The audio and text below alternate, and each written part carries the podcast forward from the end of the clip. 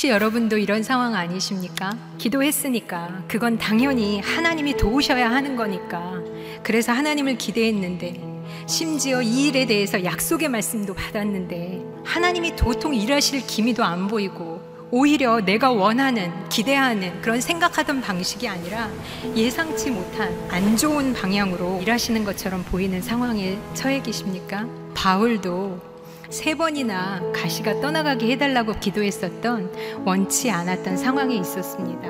이 가시 때문에 사도 바울은 복음을 전하는데 방해를 받았고 그래서 복음 전파를 위해서 이 가시를 없애달라고 하나님 앞에 기도하는 것은 당연한 요구였습니다.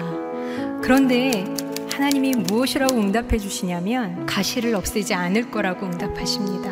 그리고 내 은혜가 족하다라고 말씀하십니다. 근데 여러분, 이것은 바울에게 하나님이 포기하고 그냥 살아, 이 정도도 살만하잖아 라는 말씀이 아닙니다.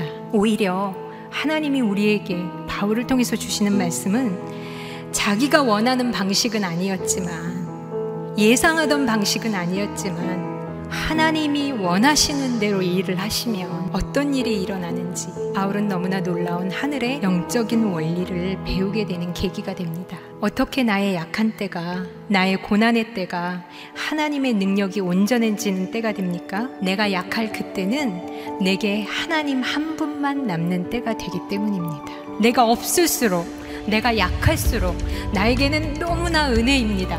나에게 하나님 한 분만이 계시기 때문입니다. 약하십니까? 하나님을 바라보십시오.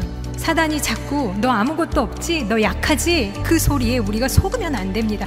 정반대입니다, 여러분. 이 사람이 하나님만 의지하게 되면 온전하신 하나님의 능력이 나타나고 죽은 자를 다시 살리시는 그 하나님의 능력이 우리 가운데 장막처럼 머물게 되시고 그렇기 때문에 우리가 어떤 고난도 기뻐하는 자가 되므로 강한 자가 될 것이라는 것을 사단이 알기 때문에 계속해서 우리를 건드리는 것입니다. 그래서 여러분이 약해지실 때 그때가 낭망할 때가 아니라 그때가 오히려 기뻐할 때입니다. 그때가 오히려 더 하나님을 의지할 때입니다. 하나님은 반드시 오십니다. 하나님의 도우심이 오십니다. 이건 나의 생각과 상상을 초월하는 도움입니다. 하나님이 여러분을 도우시고 일하실 것을 믿으십니까? 여러분의 뜻이 이루어지는 것이 아니라 하나님의 뜻을 이루실 것이라는 확신을 가지시기 바랍니다.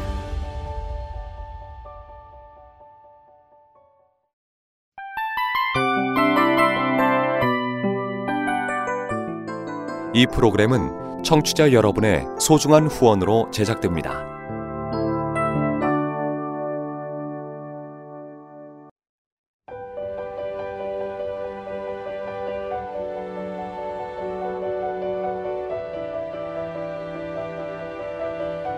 세상에는 수많은 교회들이 있지만 더 깊이 있는 말씀 강해를 찾기 위해 크기로만 교회를 선정하지 않습니다.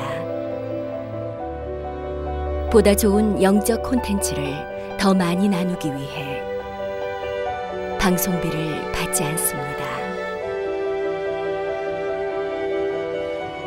1년 365일 복음만 전하고 싶어서 우리는 광고를 하지 않습니다. 온누리의 복음을 땅끝까지 CGN TV와 함께 땅끝 선교사가 되어주세요.